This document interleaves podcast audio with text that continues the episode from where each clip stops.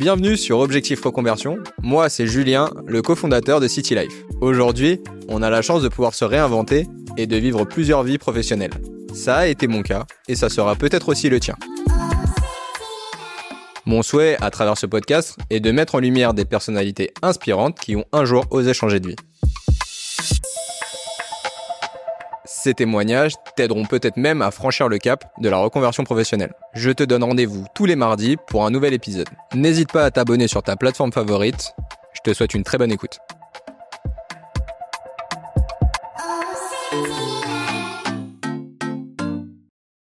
Salut Alexia. Salut Julien. Je suis très content euh, de t'accueillir. Euh, je, je, te connais un tout petit peu en ayant fait quelques recherches. Ce que je te propose, c'est euh, déjà dans un premier temps pour les gens qui ne te connaissent pas, de te présenter et de nous dire bah, qui est Alexia aujourd'hui. Alors Alexia, aujourd'hui, en 2023, je vais te faire la version courte. Eh bien, je suis coach pour euh, pour entrepreneurs, pour euh, fondateurs d'entreprises, pour leaders qui ont envie de sortir des sentiers battus. Je te la fais très courte. Bah, c'est très bien et puis c'est très clair en même temps. Euh, comme tu le sais, on est sur un podcast sur la reconversion professionnelle, un sujet qui me qui me passionne. Donc on va rembobiner un peu ton histoire parce que si t'es là, c'est que c'est un sujet qui te un te passionne et deux que tu as vécu une reconversion professionnelle. Alexia, au niveau de ses études, son parcours scolaire, qu'est-ce que c'est? Ah, c'est euh, c'est parfait. Bah, félicitations. Alors, je vais arrêter de parler de moi à la troisième personne parce que ça devient un peu flippant. Alors, écoute, moi, j'étais le profil type de la bonne élève euh, qui, euh, dans, dans, dans l'école publique, qui fait tout bien, ce que lui demandent les profs, euh, qui ne crée pas de soucis. Euh, le jour de, enfin l'année où je dois passer mon bac, où je passe mon bac, j'avais en tête de devenir pilote de ligne. Donc, je me préparais pour faire l'aviation civile, tout ce qu'il fallait. J'avais fait un bac S à l'époque, option maths. Enfin, bref, je, je crachais des maths, euh, des coefficients, des machins tout le temps en permanence. Et là, l'ENAC nous apprend que, désolé, mais il y a trop de chômage parmi les pilotes de ligne, donc ils arrêtent de former les pilotes de ligne. Donc là, on était au mois d'avril. Grosse déception. Bah, grosse déception et puis surtout, euh, enfin déjà t'étais tout jeune, euh, tu, tu, sais pas quoi faire comme étude. J'avais ce rêve qui tenait vraiment que du rêve. Hein. Euh, mais je savais absolument pas quoi faire après mon bac, donc j'ai fait comme tout le monde, enfin tous mes potes, j'ai fait du droit. Okay. Donc tu vois, tu sens la vocation hein, déjà. Oui, tu avais vraiment envie de faire du droit. Ça, ça, ça, se ressent tout de suite. Euh, donc tu fais du droit euh, plus pour faire comme tout le monde. Bah, pour ou... faire quelque chose et puis le droit mène à tout. Hein. C'est ce qu'on, c'est ce qu'on nous disait, c'est ce qu'on nous rabâchait. C'est ce qu'on, en fait, on se disait ça pour se rassurer. Euh, mais j'ai eu la chance de faire des études que j'ai adorées. Euh, je suis partie, je suis, alors j'étais à Paris, j'ai, fait des études dans une bonne fac de droit, euh, dans un quartier sympa. Donc tout, tout l'environnement en fait faisait que c'était des études plutôt agréables. Okay. Et puis à un moment, je me suis dit tiens, ça serait sympa de prendre un peu un peu l'air en étant parisienne de naissance, en vivant chez mes parents, en étant étudiante, parents formidables, mais il y a un moment tu as besoin de prendre l'air et eux aussi. Et j'ai, donc utilisé la passerelle de, d'Erasmus à l'époque mm-hmm. pour pour partir en Irlande. Et là, j'ai vraiment pris l'air. Ouais, ok. Bah, ah, L'Irlande, oui. L'Irlande, Erasmus, euh, voilà, tous les clichés sont vrais, heureusement. Ok. Et là, ça m'a, ça m'a, j'ai réalisé à quel point sortir de sa zone de confort, enfin je le formulais pas comme ça à l'époque bien sûr, mais sortir de ce qui était facile était un plaisir pour moi. Okay. Me mettre un tout petit peu en danger, devoir rencontrer des nouvelles personnes, parler une nouvelle langue, même si personne ne comprenait ce que je dis là-bas, il faut bien le dire, les premiers mois. Euh, j'ai adoré ça. Et du coup, en revenant après à Paris, je me suis dit bon bah ok, je continue comme ça, je repars. Okay. Et donc je suis partie finir mes études de droit au Canada à McGill à Montréal, euh, où j'ai fait mon master. Et euh, bah voilà, une autre année absolument géniale. Donc finalement, c'est en allant ailleurs que tu as appris à te connaître un peu mieux et à te découvrir. Absolument. C'est à ce moment-là. Et donc, euh, tu as ton cursus, donc tu termines ton master donc au Canada. Absolument, c'est ça tout à fait. Et puis je sais toujours pas quoi faire. Hein. J'ai fait, voilà, des, voilà, j'ai fait des études, c'était génial, j'ai appris des tas de choses. Intellectuellement, c'était formidable. Socialement, c'était super.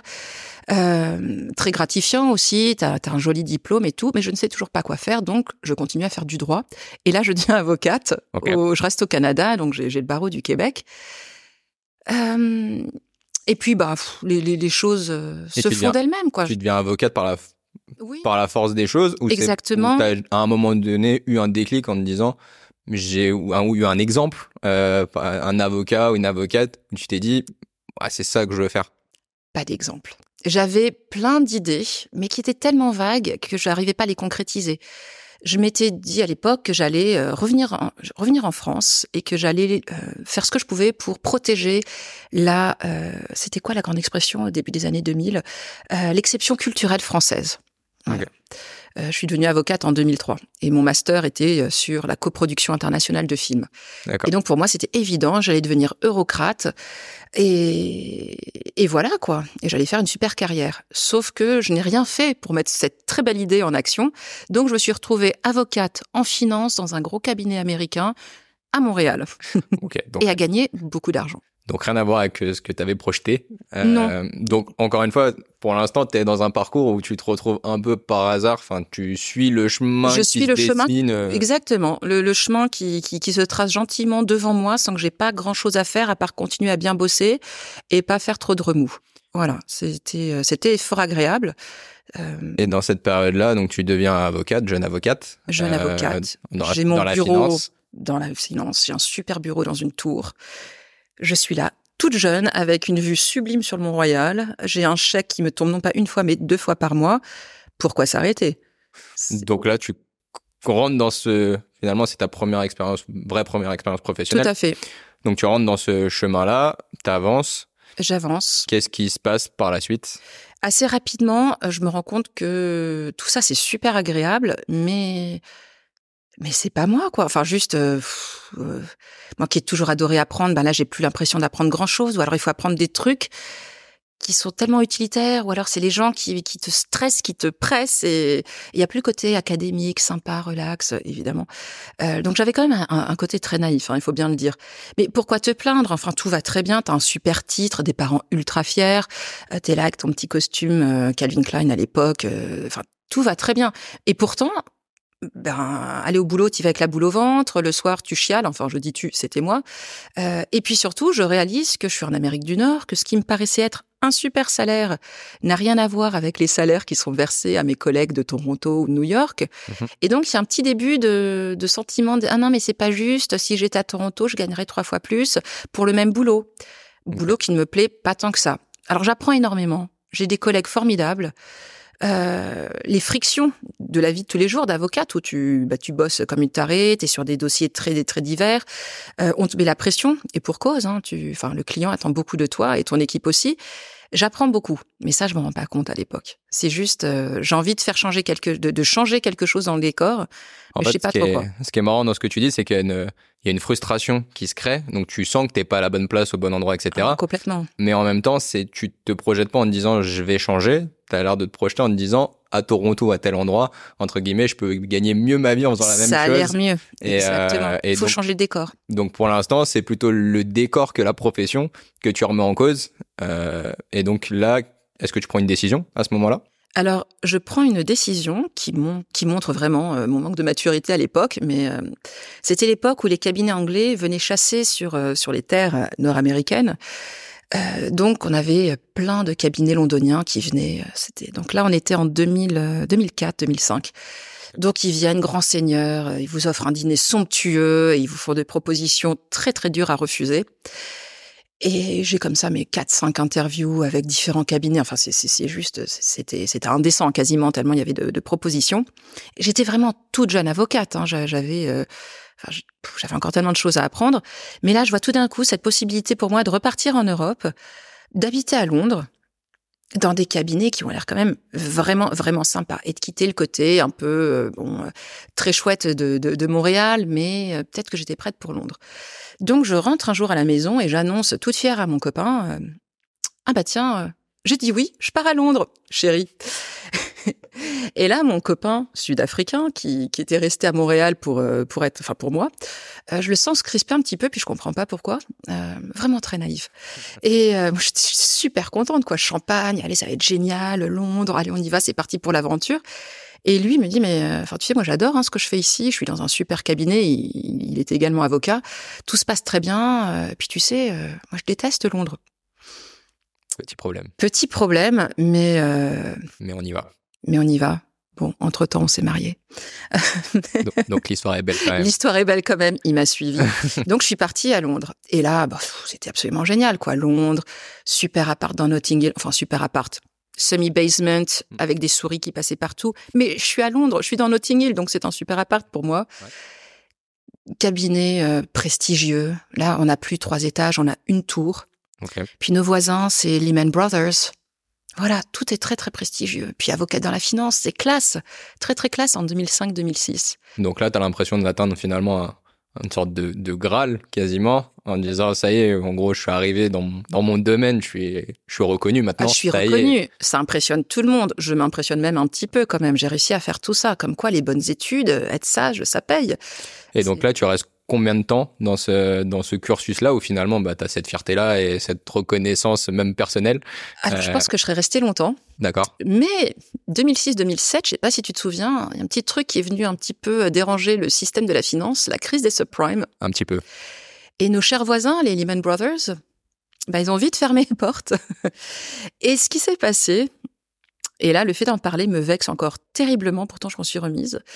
On reçoit un email de, de, de nos, de nos associés euh, qui nous disent, bon, bah, tout le monde au bureau demain à 9h, restez assis à vos bureaux. On vous appellera. Ok. Genre d'email que tu ne reçois jamais en temps normal. Le mail euh, plein d'angoisse. Le mail plein d'angoisse. Entre-temps, mon, mon, mon mec était venu me rejoindre à Londres et, euh, par le plus grand des hasards, avait obtenu un poste dans le même cabinet.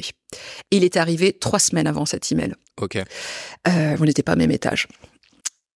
Et moi, j'étais là, non mais euh, c'est bon quoi, bon élève. Il peut rien se passer. Sauf que mon téléphone sonne et que le soir même, je n'avais plus de boulot, j'avais juste mon petit carton avec ma perforeuse et, euh, et ma tasse. Donc ça, gros choc. C'est la première fois que je me prenais une porte de ma vie. Violent comme changement. Ah, violent. Et puis à l'anglaise, quoi. C'est-à-dire que jusqu'à la veille, il n'y a aucun problème, ton travail est excellent. Et le lendemain, euh, ah ben non, ça va pas être possible en fait. Euh, On ne peut pas continuer. euh, voilà, il faut qu'on repense nos équipes. Donc là, tu te retrouves à Londres, sans l'équivalent de Pôle Emploi, sans rien de tout ça, avec ton loyer qui cette fois-ci tombe non pas une fois par mois, mais deux fois par mois. Le salaire, lui, par contre, ne tombait plus qu'une fois par mois. Et comment tu le prends euh, à titre personnel? Parce que, entre guillemets, on, on t'arrête en plein chemin. Euh, Ah mais- T'étais arrivé dans ton rêve euh, d'avocate Ah, londonienne, Humiliation etc. absolue. Attends, moi qui marchais aux, aux- aux gentils commentaires, aux bonnes notes. Non, mais là, j'avais plus rien de tout ça. J'avais eu tout le contraire. Ouais. Euh, et puis, quand ils te licencient, ils te laissent pas trop le choix, quoi. Donc, tu tu- tu tu t'en prends vraiment plein la gueule. Mais, mais d'où ça vient, tout ça? Mais non, je comprends le mécanisme. Euh, donc, non, non, humiliation totale. Je veux plus sortir de chez nous. Euh, Enfin, j'ai peur que les gens dans la rue se moquent de moi. Enfin, vraiment, le, le, le film, j'ai mis du temps à m'en remettre parce que ça me touchait moi personnellement, c'était pas juste que j'avais perdu un boulot, c'est que j'avais été discréditée, j'avais été humiliée, Oui, tu l'as pris pour toi personnellement voilà. en tant qu'être humain. et ça a été un apprentissage nécessaire, D'accord. mais très douloureux. Donc tu le réutiliseras plus tard vraisemblablement dans ta vie. C'est ça. Bah, c'est là où j'ai découvert que est-ce que vraiment j'étais cette bonne élève? Est-ce que vraiment le seul truc, mon seul moteur dans la vie, c'était les bonnes les bonnes notes des autres, les commentaires sympathiques, les euh, euh, ce que pensent les autres. Enfin, c'est c'est très creux de vivre comme ça. Et puis surtout quand tu te prends une telle porte dans la gueule, Mm. bah, qu'est-ce que tu fais? T'es qui?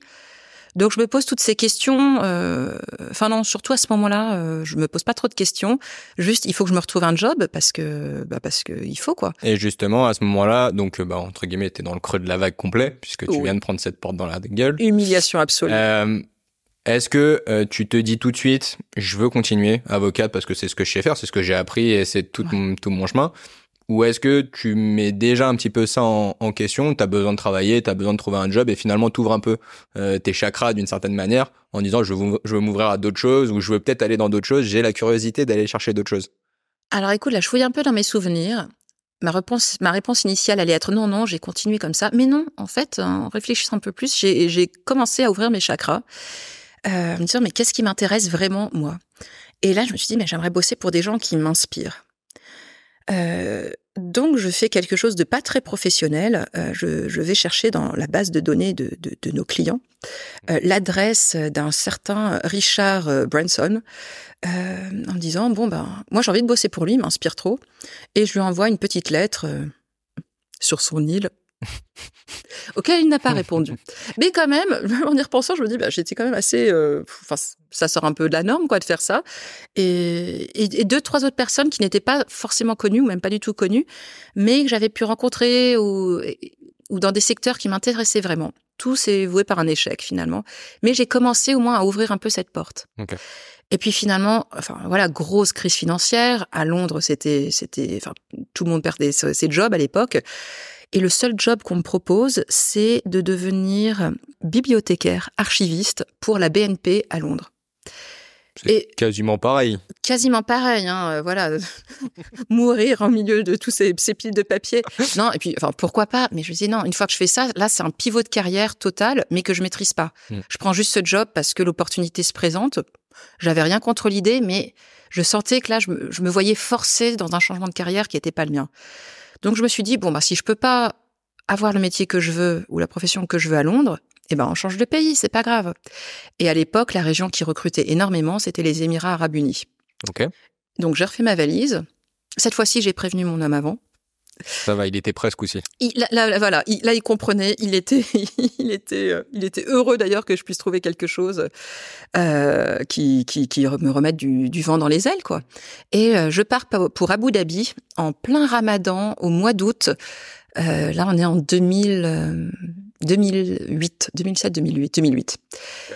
Et, et donc, j'arrive dans cette ville où il fait 50 degrés, en plein ramadan. J'avais, enfin, j'ai beaucoup, beaucoup voyagé euh, pour le plaisir et pour le travail aussi, mais j'avais jamais été dans cette région. Et, euh, et là, je suis trop contente.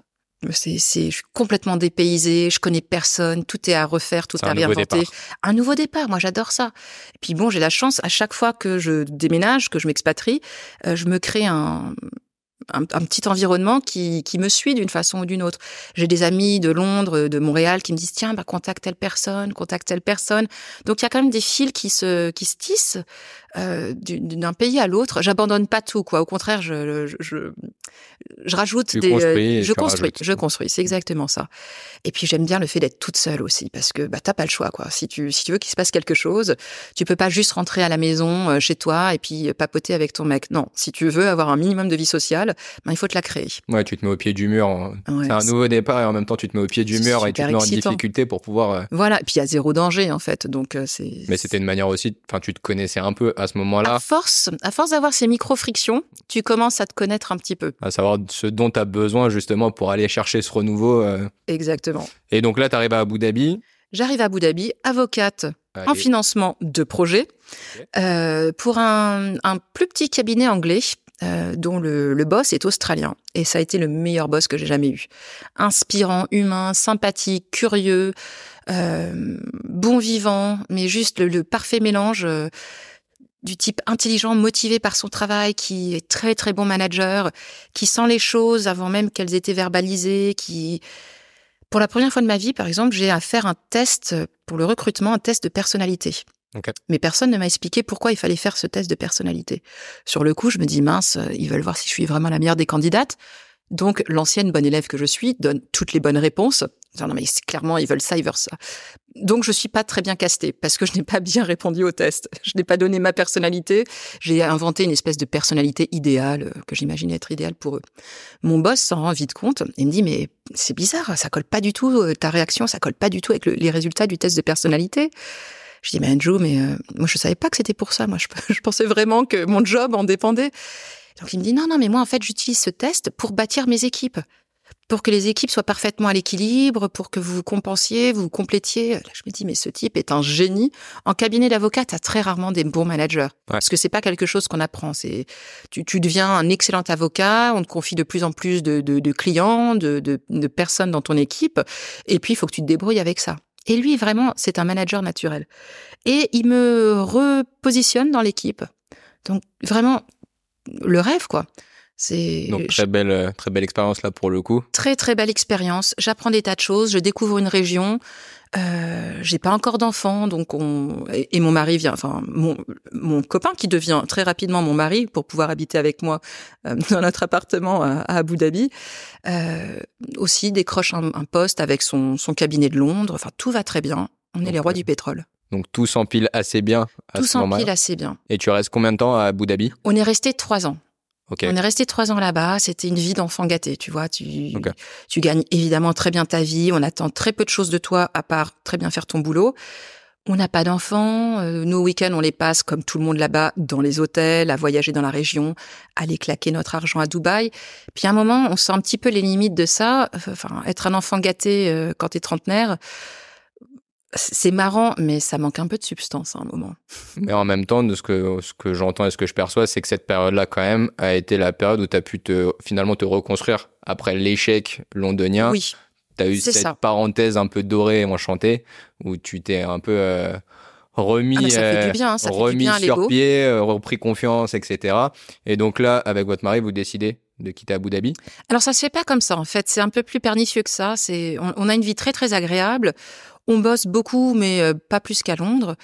Euh, l'équilibre est là et, et moi je découvre plein de personnes. L'avantage de, de, cette ville d'expatriés, Abu Dhabi, c'est que tu rencontres tout le temps du monde. Tu es invité à toutes les soirées de l'ambassade, tu es invité à toutes les soirées, euh, là où à Londres, tu es, personne. Là-bas, tu avais le droit d'être, enfin, tu as une posture un peu plus prestigieuse, donc tu es invité partout. Et je découvre des, des, des postes très intéressants, je découvre des personnes, des fonctions, des personnalités. Et là, j'en découvre aussi beaucoup plus sur moi. Euh, entre-temps, j'ai découvert le coaching aussi, qui n'était pas du tout à la mode euh, en France, euh, mais à Abu Dhabi, Dubaï, ça l'était. Donc je découvre ça avec, en fait, c'est un coaching obligatoire dans notre cabinet d'avocats. Et au début, j'y vais avec beaucoup de cynisme à la française, en me disant non mais c'est bon, c'est quoi ce truc? Et elle était brillantissime cette coach. Et là, je sors en me disant ah ouais, ça, c'est intéressant. Ah, c'est marrant parce que, pareil, moi, le coaching, à première vue, et j'en ai parlé il y a pas très longtemps dans un podcast, euh, pour moi, le coaching, c'était des gourous. Les, ceux qui font du coaching, c'est des gourous. Ah oui, il y en a. Euh, euh, extérieurement. Et, et c'est vrai que la puissance d'un coaching, mais en même temps, c'est vrai que c'est un, domaine qui s'est complètement étendu. C'est-à-dire qu'on a des coachs maintenant un peu en tout et n'importe quoi. Et, n'importe quoi. Vas-y, dis-le. N'aie pas peur. Et, et donc, c'est très compliqué de trouver parce que je pense qu'un coach a besoin, on a besoin d'avoir le, une connexion complète avec son coach et vice versa pour que le travail soit complètement euh, ok et qu'on ait on va avoir des difficultés avec certains coachs alors qu'ils sont brillantissimes. Mais le problème c'est que nos personnalités ne collent pas absolument. Donc euh, voilà petite parenthèse mais c'est vrai que c'est vrai que le monde du coaching extérieurement paraît un peu, enfin en tout cas me concernant, paraissait un peu euh, comme un monde de, de gourous. Alors j'ai changé de point de vue parce que gourous, il y a beaucoup d'arnaqueurs, il y a beaucoup de personnes qui prennent avantage des faiblesses des autres. Hein, donc c'est, euh, il faut faire euh, très attention. Donc voilà. Donc tu découvres le coaching. Je découvre le coaching pour mon propre bénéfice. Et, et là, je commence à avoir, pour la première fois de ma vie, mais vraiment, plein d'idées sur ce que je pourrais faire. Ok. Euh, à tel point que je demande à travailler à temps partiel à, mon boss, ce qui l'arrange parce qu'entre-temps, la crise financière est venue s'installer à Abu Dhabi, Dubaï, et grosse crise de l'immobilier. Euh, voilà. Donc euh, nos dossiers se font de plus en plus rares. Plein de cabinets d'avocats sont venus s'installer aussi en ville, dont celui de, mon mari, et nous piquent nos dossiers. donc il y a, y a, un petit réajustement là qui doit se faire dans, dans le cabinet d'avocats.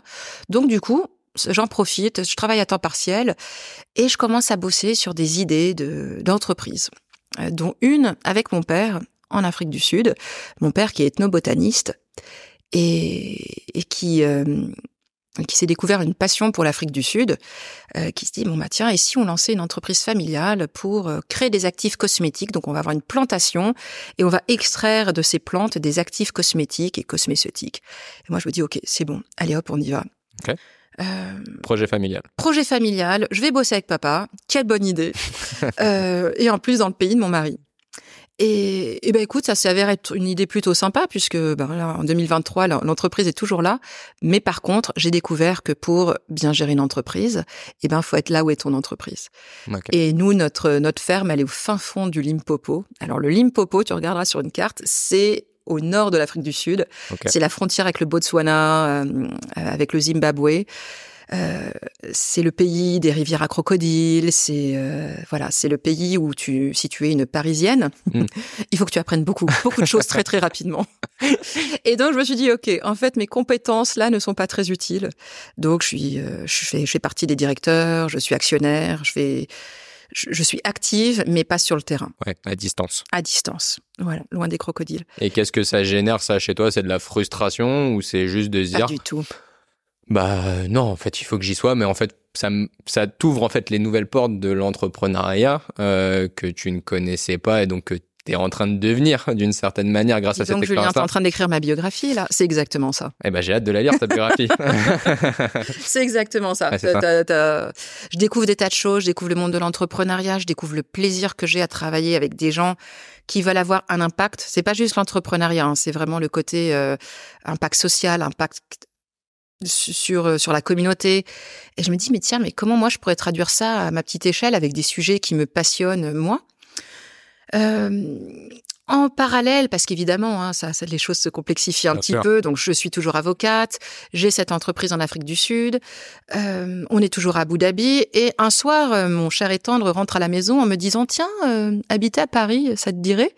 Je, je, rigole en disant Non, mais attends, ça va pas. La prochaine destination, euh, c'est l'Asie, euh, c'est peut-être la Russie. Et là, il me dit non, bah en fait, euh, je crois que ça va être Paris parce qu'il y a un super poste pour moi là-bas. Et j'ai toujours rêvé d'habiter à Paris.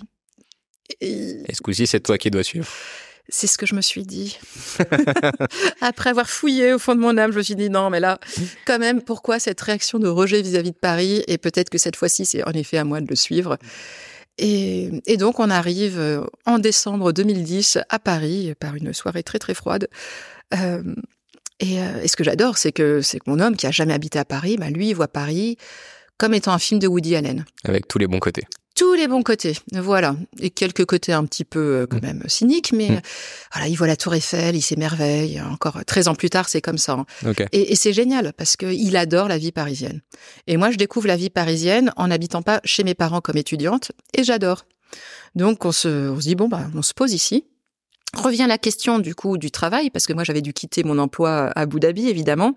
Ils ont pas d'équivalent à, ils ont pas de, de, cabinet partenaire à Paris. Et là je me dis bon bah c'est l'occasion, allez hop je me lance vers quelque chose de complètement différent. Alors j'ai pas vraiment bien amorcé ça. C'est-à-dire que le très différent, je me suis retrouvée en cabinet d'avocat, place Vendôme, dans un super cabinet américain, mais je n'étais plus avocate. Et tu l'étais Je me suis lancée dans le développement d'affaires pour cabinet d'avocat. Okay. Et j'ai absolument adoré. C'était kiffant. Tout d'un coup, euh, bah, mes clients, c'était les grands clients, les grands, euh, les grands comptes du cabinet d'avocat. Okay. Tout d'un coup, j'avais plus à rédiger des contrats à 4 heures du mat jusqu'à ce que mes yeux saignent. Je pouvais partir à 19 heures chez moi et le salaire tombait tous les mois. C'était trop chouette. Euh, et puis, il y avait une, toute une stratégie à mettre en place, une stratégie commerciale, de développement. J'allais voir les avocats toute la journée pour, pour les aider. Enfin, c'était super, quoi. C'était ce que j'avais adoré faire à Abu Dhabi, aller chercher des clients, leur expliquer ce qu'on faisait exactement et, et non pas rédiger du contrat. Ce qui n'était pas mon fort, en fait. Ouais. Et là, je me dis, mais c'est génial, je vais faire ça. Ça y est, j'ai trouvé mon truc. Euh... Donc là, tu t'en rends compte que finalement, c'est cette voie-là qui t'intéresse et en plus mais de ça, oui. bah, tu arrives au plus près des sociétés, mais dans le côté plus stratégique. Plus stratégique. Entre guillemets, que simplement juste, euh, euh, Alexia, s'il te plaît, on a besoin d'un contrat pour tel truc. Voilà. On va rentrer dans un truc beaucoup plus euh, opérationnel. Et en tant qu'avocat, tu dois faire preuve de grande stratégie, hein, parce que tu, tu fais pas juste un contrat comme ça de façon abstraite, surtout quand il s'agit de millions, de milliards en jeu. C'était des gros, gros projets sur lesquels je bossais, donc il fallait être très, très stratège. Mais il y avait tellement de personnes autour de la table que finalement, t'étais qu'une goutte d'eau, Mmh. ou un grain de sable plutôt. Là, tout d'un coup, c'est à moi d'avoir la vision pour que le cabinet puisse continuer à ouvrir euh, des départements, puisse recruter, puisse euh, aller s'installer dans d'autres juridictions. Ça devient quelque chose de, de, d'assez fin en fait. Et moi, j'adore le contact client plus que le contact papier, il se trouve. Donc, je, vraiment, mais je m'éclate. On a un premier enfant. Je reviens euh, travailler assez rapidement après ça. Je suis chassée par un autre cabinet. Ça se passe super bien. Deuxième enfant. Et là, et là, je ressens quand même que je travaille en France. Moi qui ai fait toute ma carrière euh, dans un contexte très anglo-saxon, j'avais eu cette chance d'être recrutée pour des, des, des, cabinets à Paris, mais des cabinets américains. Donc mes boss étaient à, à New York, à Washington ou autre. Puis là, tout d'un coup, on me met une équipe qui est euh, purement française et une N plus 1 qui est, euh, qui est aussi en mentalité très française. Et là, je découvre que c'est, j'ai pas du tout l'habitude. Qu'est-ce qui change? Tu es dans ta boîte, alors pas ton entreprise, hein, mais ta petite boîte, et tu fais ce qui est dans ta petite boîte et tu ne fais rien d'autre. Et moi, on m'a toujours appris à travailler avec une vision très transverse, très, euh, euh, enfin, l'entreprise avec un grand E, pas euh, mon poste avec un petit P. Mmh. Et là, tout d'un coup, on me dit non mais arrête avec tes idées, euh, non mais arrête d'aller parler à telle personne, tu me demandes déjà avant. Euh, on, les filtres partout. Alors que j'ai quand même un poste assez important. Enfin, j'imaginais que c'est un poste assez important. Puis je vois tout ce qu'on pourrait faire. Enfin, je suis quand même une, doueuse, quoi. J'aime, j'aime les résultats. Et là, non, c'est plus du tout ce qu'on te demande. C'est juste, tu fais ton job et euh, t'es là, euh, t'es là jusqu'à 20 heures parce que c'est important de voir que t'es assise dans ton siège. Donc il y a ce côté réunionite, présentéisme. Ne sors pas de ta petite boîte. Euh, et et là, c'est de la frustration. C'est de la frustration énorme. J'ai des compétences, j'ai un cerveau bien fait, je, enfin, je connais pas mal de choses, autant que ça soit utile. Donc, bon, bah, je me dis, euh, ma cocotte, je crois que tu es prête. Lance ta boîte. Donc là, ça y est, c'est le grand saut. C'est le grand saut. Euh, quand on lance une boîte, souvent l'entourage est ultra important. Euh, donc forcément, euh, il y en a déjà eu avant. On le voit dans ton parcours avec ton mari, puisque vous avez chacun, vous vous êtes renvoyé la balle dans vos projets euh, respectifs. Euh, tu vas lancer ta boîte, tu gagnais bien ta vie, donc forcément tu vas te, entre guillemets te mettre dans un un danger financier puisque tu vas baisser tes revenus d'un coup et devoir repartir de zéro. T'as deux enfants à ce moment-là aussi. Un euh, appartement à Paris.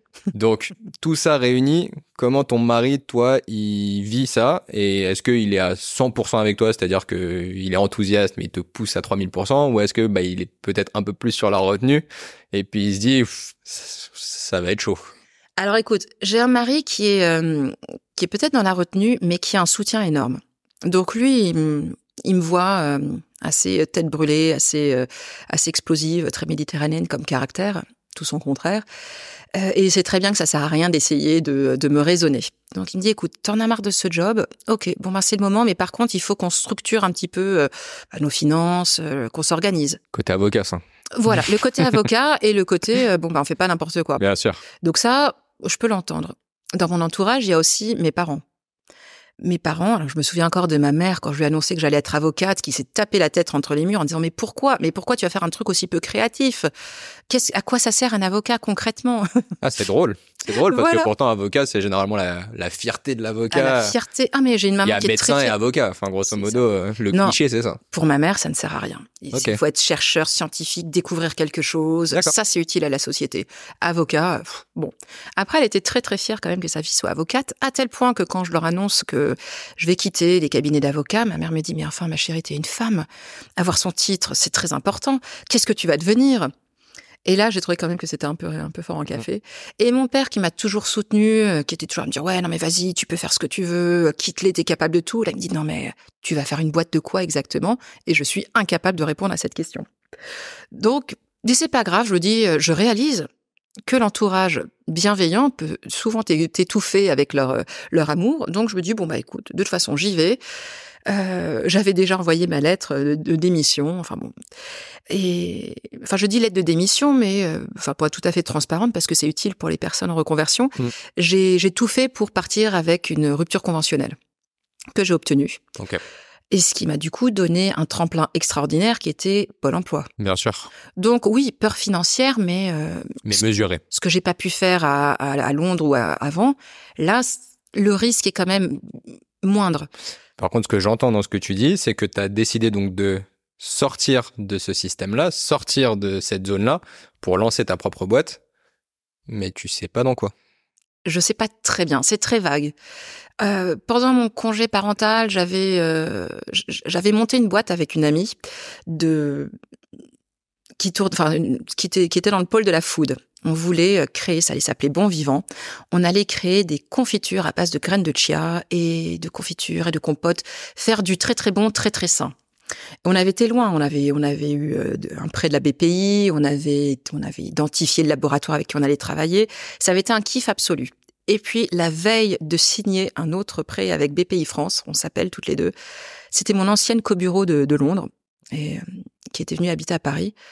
Puis là, dit, écoute, il faut qu'on se voit là. Donc autour d'un verre, on se teste un petit peu et puis elle me dit, bon, ben, t'es prête? Parce que là, si on fait ça, on lance bon vivant, euh, on va bouffer de la confiture pendant dix ans, quoi. Et moi, je dis, écoute, j'ai eu des cauchemars ces dernières nuits où je me voyais en train de hurler sur mes enfants, leur dire, mange la confiture, il y a que ça à manger. et je lui écoute, en fait, je crois que j'ai très, très peur de me lancer dans, euh, dans le produit, quoi. Ouais. Je, j'ai adoré tout, tout faire monter, structurer, tester, aller chercher euh, des financements, euh, les laboratoires et tout. On travaille avec Agro Nancy. Enfin, vraiment, ça avait été génial. Je lui dis, mais pas, par contre, la suite. Euh. Et donc, on, ça a été assez flippant. Mais heureusement qu'on a eu ce verre toutes les deux, où on a réalisé que ni l'une ni l'autre ne voulions aller de l'avant avec notre projet. Alors que ça faisait quand même six mois qu'on bossait dessus tout le temps. Euh, on avait engagé plein de choses, plein de frais, plein. Enfin, vraiment, on avait, on avait structuré. Et là, gros saut en arrière. Donc je me dis mince, bon ben en fait, ça va pas être cette boîte. Mais en même temps, gros soulagement. Euh, mmh. C'est difficile d'arrêter, surtout quand c'est le premier projet comme ça. Oui, et puis t'avais une associée, t'es pas seul. C'est pas le bon chemin, on arrête. Souvent, l'erreur qui est faite, c'est souvent on va au bout du bout du bout du bout du bout du bout, et souvent, bah, ça se casse la figure. Euh, mais déjà, d'arrêter finalement aussitôt euh, dans, le, dans le process, même si c'est six mois et que c'est long. Mais oui, non, non, mais c'était très tôt. On n'a rien concrétisé finalement. Ça vous permet de, enfin, en tout cas, ça te permet de vite passer un step euh, et de te projeter sur autre chose. Et donc là, on repart à zéro. On repart. Alors, en fait, tu repars jamais à zéro. À chaque fois, tu accumules. C'est ce que tu disais tout à l'heure. Tu construis.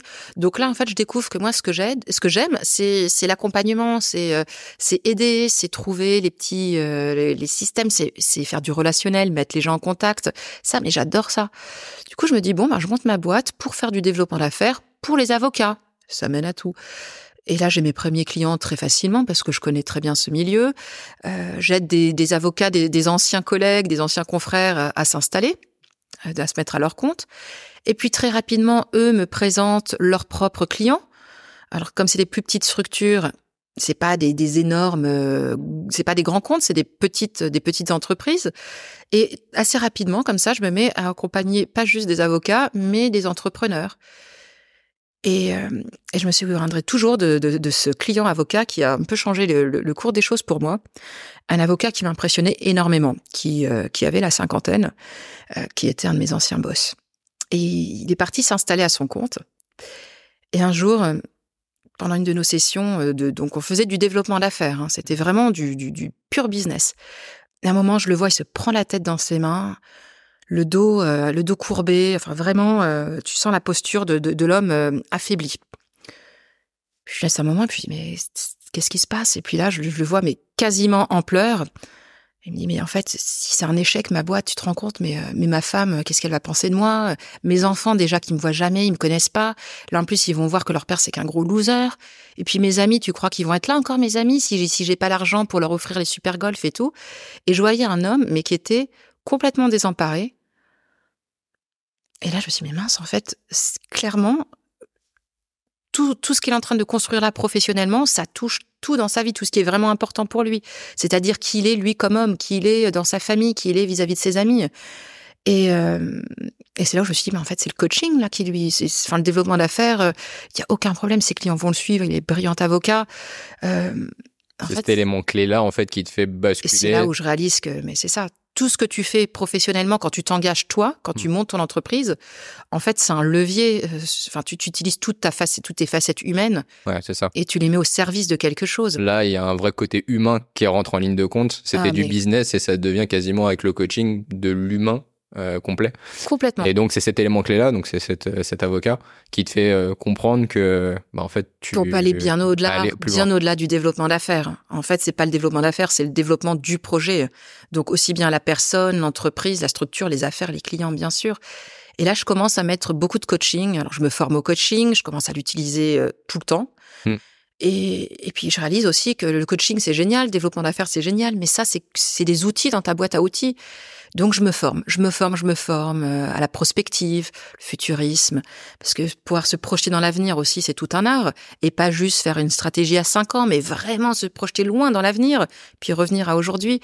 Euh, j'apprends, j'apprends des tas de trucs, et puis au fur et à mesure, j'utilise certaines techniques, je laisse tomber parce que je suis pas, je suis pas convaincue ou je sais pas très bien les utiliser. Et puis je me crée un, un réseau aussi, un, un réseau, un cercle, une communauté de des personnes à ce moment-là, j'avais encore beaucoup d'avocats autour de moi et euh, qui euh, soit se remettre de burn-out, soit euh, Enfin, il y, a différentes il y a différents euh, niveaux de pression et il y a différentes façons aussi de, de, de, de dealer avec la pression. Mm. Et euh, pour certains, bah, c'était des addictions, alcool, drogue ou autre. Et donc, moi, je peux pas les aider avec ça. Mais par contre, il faut que je les aide à céder. Donc, je les, je les mets en contact avec des thérapeutes, des médecins, pour parce que ça fait partie de l'ensemble. Donc, tu te crées un écosystème. Je me crée un écosystème. Et, écoute, bah, ça a été le début de, de, ce que je fais maintenant parce que finalement, ça s'est affiné, ça s'est précisé en fonction des personnes que j'accompagne. C'est une révélation pour toi? C'est euh, non, c'est pas aussi fort qu'une révélation, c'est une évidence. Ok. Tu vois, je sais pas si c'est moins fort d'ailleurs une évidence, mais c'est tellement, c'est, alors c'est pas simple, mais c'est tellement euh, logique, c'est tellement. Oui, c'est ça. Ça devait être sur ton chemin à ce moment-là. Complètement. Complètement. Et donc là, donc ça y est, tu deviens, donc as ton entreprise. J'ai mon entreprise. Tu faisais du développement euh, business. Tu deviens, tu fais maintenant du coaching. Oui, du coaching avec. Alors, je fais de l'accompagnement en fait. Je, le coaching, c'est bien parce que ça, ça, oui, ça, ça ouvre les portes. Ça, voilà, ça explique assez logiquement ce que tu fais. Mais pour certains, je fais de la prospective pure. Pour d'autres, euh, tu fais de l'accompagnement sur mesure. Exactement, l'accompagnement sur mesure. Et donc là, tu es quand même dans un domaine où tu restes quand même très très proche euh, de ton domaine, puisque tu as beaucoup d'avocats, euh, de ce que j'entends à ce moment-là. Ouais. Heureusement qu'ils étaient là. Comment tu t'en as côtoyé beaucoup depuis le début. Euh, comment euh, tu justement tu t'ouvres à aller chercher euh, bah, d'autres personnalités, d'autres d'autres bah, fondateurs de sociétés, etc., entrepreneurs, puisque c'est aujourd'hui ta spécificité, tu accompagnes des entrepreneurs. Comment tu as ouvert ce champ d'action en termes de domaine d'activité? Comment tu as réussi à t'adapter justement à aller sur d'autres domaines? Alors, c'est, ça s'est fait assez naturellement, ça s'est fait de façon organique parce que ben, mes premiers clients, souvent, ont créé leur propre structure. Alors, certes, cabinet d'avocats, mais certains ensuite ont encore ont pivoté. Comme je te le disais, ils me mettaient en contact aussi avec leur entourage, donc beaucoup de bouche à oreille. Mmh. Puis j'ai réalisé que le mindset de l'entrepreneur, moi j'adore ce, cet état d'esprit, c'est c'est la curiosité qui pour moi est, la meilleure des qualités, euh, c'est cette mise en danger, c'est euh, c'est ce côté euh, bon bah on, apprend en fait que ce soit des erreurs ou des victoires on s'en fout on apprend on est curieux on connecte on avance. Je me suis dit mais c'est ces personnes que je veux que je veux que je veux accompagner. Et c'est un état d'esprit pour moi. Donc j'accompagne aussi bien des entrepreneurs en titre que des alors ce que j'appelle pompeusement des leaders mais des des, des chefs d'entreprise ou des personnes euh, les CXO qui ont un poste clé dans une entreprise et qui ont finalement besoin de cet esprit entrepreneurial parce que leur mission c'est de ils ont les clés de l'entreprise de quelqu'un d'autre et il faut l'emmener euh, très loin cette entreprise. Et tu fais pas ça en répétant les formules euh, qu'on t'a apprises à l'école ou euh, que d'autres ont fait. Il faut il faut être enfin il y a un côté un sens de l'aventure qui est très très important. Donc c'est ces, ces personnes que je qui m'inspirent et que j'ai envie d'accompagner parce que en fait c'est aussi des personnes qui peuvent facilement se laisser bouffer par leur boulot. Parce que quand c'est si important pour toi quand ton rôle est si fondamental bah en fait c'est comme ta vie de famille quoi. Tu tu pars pas de ton bureau à 18h clique tu fermes la porte tu fermes l'ordi et tu penses plus jusqu'au lendemain 9h absolument pas. C'est euh, d'ailleurs je sais pas qui a ses horaires mais non c'est tout le temps là. Tu tu c'est dans ton cerveau en permanence. Tu t'endors en y pensant tu te réveilles en y pensant ce qu'il faut, c'est pouvoir dormir tranquillement entre les deux. Ce qui n'est pas toujours évident. Ce qui n'est pas toujours évident. Ce qui n'est pas toujours évident, parce que de toute façon, de scinder, et tu le dis très bien, de scinder vie pro et vie perso, pour moi, un entrepreneur, c'est impossible. Euh, impossible. ça fait partie de lui, en fait. Un projet, c'est lui avant toute chose, ou elle euh, avant toute chose. Donc c'est sûr qu'on n'arrive pas à scinder euh, ces, enfin, ces deux vies-là. Il n'y a pas de vie, il y a une seule et même vie et une seule et même personne. On est d'accord. Donc, donc là, tu, ça y est, t'es arrivé là où t'es aujourd'hui, puisque aujourd'hui c'est ce que tu fais, euh, mais t'es passé quand même du côté mathématique, puisque t'as démarré par un bac S, option maths. Dans la douleur. Dans la douleur. et pourtant, et pourtant, ici on a un livre. je suis devenu littéraire. Où t'as quand même écrit un bouquin. Euh, donc finalement, t'as basculé aussi. Bon, en tant qu'avocate, t'as dû écrire deux, trois trucs quand même. Mais, euh... Je t'assure. mais c'était pas ce qui est le plus agréable à lire. Mais ce qui est intéressant et qui va dans le sens de, bah, d'objectif reconversion, c'est que quand même le titre, euh, de l'art d'envoyer d'envoyer valser sa carrière, absolument. Donc il est assez évocateur. Euh, comment te vient l'idée finalement d'écrire ça? Euh, Est-ce que c'est vraiment lié à ton parcours? Ou tu te dis à un moment donné, fait, tu as juste regardé un peu ton parcours en arrière et tu t'es dit, ok, j'ai envie de l'écrire ou j'ai envie de donner des témoignages parce qu'il y a beaucoup de témoignages. C'est des témoignages, tout à fait. Euh, il y a beaucoup de témoignages. comment tu t'es dit, je vais écrire ce bouquin-là? D'où vient l'idée? Alors, comme souvent maintenant, c'est, ça a été une fulgurance. Alors, je dis euh, comme souvent parce que mes meilleures idées me viennent en un flash comme ça. Hein, ça doit être le côté intuitif qui s'est bien réveillé maintenant que je ne suis plus avocate. Et euh, en fait, moi, ce que j'aime faire, c'est mettre les gens en contact pour qu'ils puissent s'inspirer les uns les autres, avancer ensemble. Puis j'étais là à me creuser l'esprit en me disant mais comment euh, comment je pourrais les aider? Alors là on est en 2019. Comment je pourrais aider toutes ces personnes que j'accompagne, toutes ces personnes que je connais? Euh, Est-ce que je vais créer un club? Est-ce que je vais créer un membership? Ouais bon ça a déjà été fait. Et puis euh, grand moment de, de ma journée, en plein brossage dedans, tout d'un coup, cette idée qui me dit, mais en fait, c'est évident, il faut écrire un bouquin de témoignages. Moi, ce que j'ai à dire, c'est pas si intéressant que ça. Tu vois, c'est un témoignage parmi tant d'autres. Mais j'ai tellement apprécié le fait de passer de la personne qui a une jolie carrière, euh, dans une très belle profession, mais où on croit tout le temps dans cette profession, je ne sais pas pourquoi, que ça sera impossible pour un avocat de faire autre chose que du droit. On s'imagine euh, tellement spécialisé, je pense, ou tellement spécial aussi, qu'on ne pourra jamais faire autre chose. Et je le sais parce que j'accompagne tellement d'avocats et d'avocates qui me disent ça. Et je me suis dit, mais non, il faut montrer à ces gens, enfin, il faut montrer aux gens qui ont envie d'être inspirés que c'est possible. Et je pensais à tous ces profils de personnes célèbres ou non célèbres qui, que moi, qui m'inspirent au, quotidien. Je me suis dit, bon, allez, on va faire un truc à l'américaine, un joli, un joli livre avec plein de témoignages. Un livre qui se lit pas de, de la première à la dernière page, mais qui s'ouvre. Tu tombes sur un profil. Tiens, c'est marrant, ça me donne des idées. Il faut que j'en parle à une telle. Tu refermes le bouquin, tu le mets sur ta table basse, tu le réouvres trois semaines plus tard. Ou le livre que t'offres à un de tes collègues qui. Bah, c'était vraiment ça, l'inspiration. Tu as fait un podcast écrit j'ai fait un podcast écrit avec des super personnes, exactement. Euh, non, non, bah, de toute façon, c'est exactement le but d'Objectif Reconversion. C'est aujourd'hui de mettre en lumière euh, des témoignages, des profils justement inspirants, ce qui est à peu près le, ce qui se passe dans, dans ton livre. Euh, j'ai deux dernières questions pour terminer euh, le podcast. La première, c'est est-ce que tu estimes que tu as une reconversion qui est réussie? Ah oui, clairement. Alors je réfléchissais une seconde là parce que j'essayais de trouver un, mot plus plus intelligent que oh oui. Euh, oui, clairement c'est réussi parce que j'ai alors j'ai pas l'impression de travailler.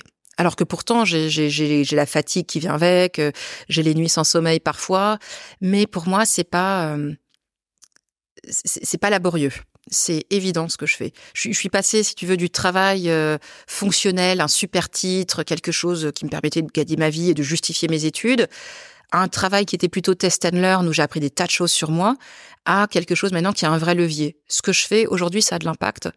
Ça change pas le monde, mais ça aide des gens. Donc, moi j'adore ce que je fais, donc euh, mission réussie. Et dernière chose, l'objectif de ce podcast, c'est de justement aider potentiellement des gens euh, à prendre la décision de franchir ce cap-là, qui sont souvent bloqués pour des raisons financières, familiales, ou alors la peur tout simplement d'aller vers l'inconnu. Aujourd'hui, quel conseil tu pourrais donner, soit de ta propre expérience, soit potentiellement de ce que tu as pu vivre, ou même au travers des témoignages que tu as dans ton livre, quel conseil tu pourrais donner à ces gens-là? Alors j'ai trois conseils. Le premier, soyez ultra curieux. Euh, posez des questions aux gens autour de vous, euh, allez creuser les choses qui vous intéressent, posez-vous des questions sur pourquoi ça vous, intéresse vraiment, euh, osez prendre contact avec des gens aussi, enfin sur LinkedIn, sur Insta, c'est tellement simple aujourd'hui, faites-le, faites-le. Euh, enfin moi je vois les gens que j'ai interviewés pour le livre, mais enfin il y, a François-Xavier de Maison qui m'a répondu par un petit SMS, ouais on fait ça quand tu veux l'interview, mais je me dis, mais, mais comment j'ai osé même lui écrire Mais comment, d'ailleurs, j'ai réussi à avoir ses coordonnées Enfin, et, ça, c'était de la curiosité avant tout. Et ensuite, c'était de l'audace. Donc, soyez curieux et soyez audacieux. Il faut oser. Ben, attends, c'est quelque chose. C'est pas parce que euh, c'est pas parce que vous allez essayer quelque chose que ça va réussir. C'est pas grave. Au moins, vous allez apprendre quelque chose. Et du coup, mon troisième conseil, c'est lisez le bouquin de Carol Dweck. Alors, c'est un livre qui date, je parle de mémoire, de 2006-2007. C'est un livre qui s'appelle Mindset en anglais, mais je sais qu'il a été traduit en français. Je ne sais pas le titre en français. Vous allez le trouver sur euh, n'importe, enfin, chez n'importe quel libraire ou sur Amazon ou autre. Carol Dweck, D-W-E-C-K. Mindset. Et elle va vous apprendre comment euh, avoir une growth mindset et comment voir les échecs pour juste qu'ils sont bah, juste un, plantage et non pas la fin de sa vie. Et elle vous prouve aussi qu'on peut changer de mindset. Moi avant j'étais j'étais terrifiée par l'erreur, la mauvaise note, on l'a bien compris et autres. Et maintenant euh, bon ben c'est pas top hein, quand euh, quand je me prends une porte dans la figure, mais c'est absolument pas grave. J'apprends tellement tellement. Donc pour moi c'est ça curiosité, audace et growth mindset de Carol Dweck. Eh ben écoute, merci beaucoup pour ces conseils et pour ce livre que je n'ai pas lu mais que je note. Euh, merci pour ton témoignage. C'est un plaisir. Et puis bah, je te dis à très bientôt. À bientôt.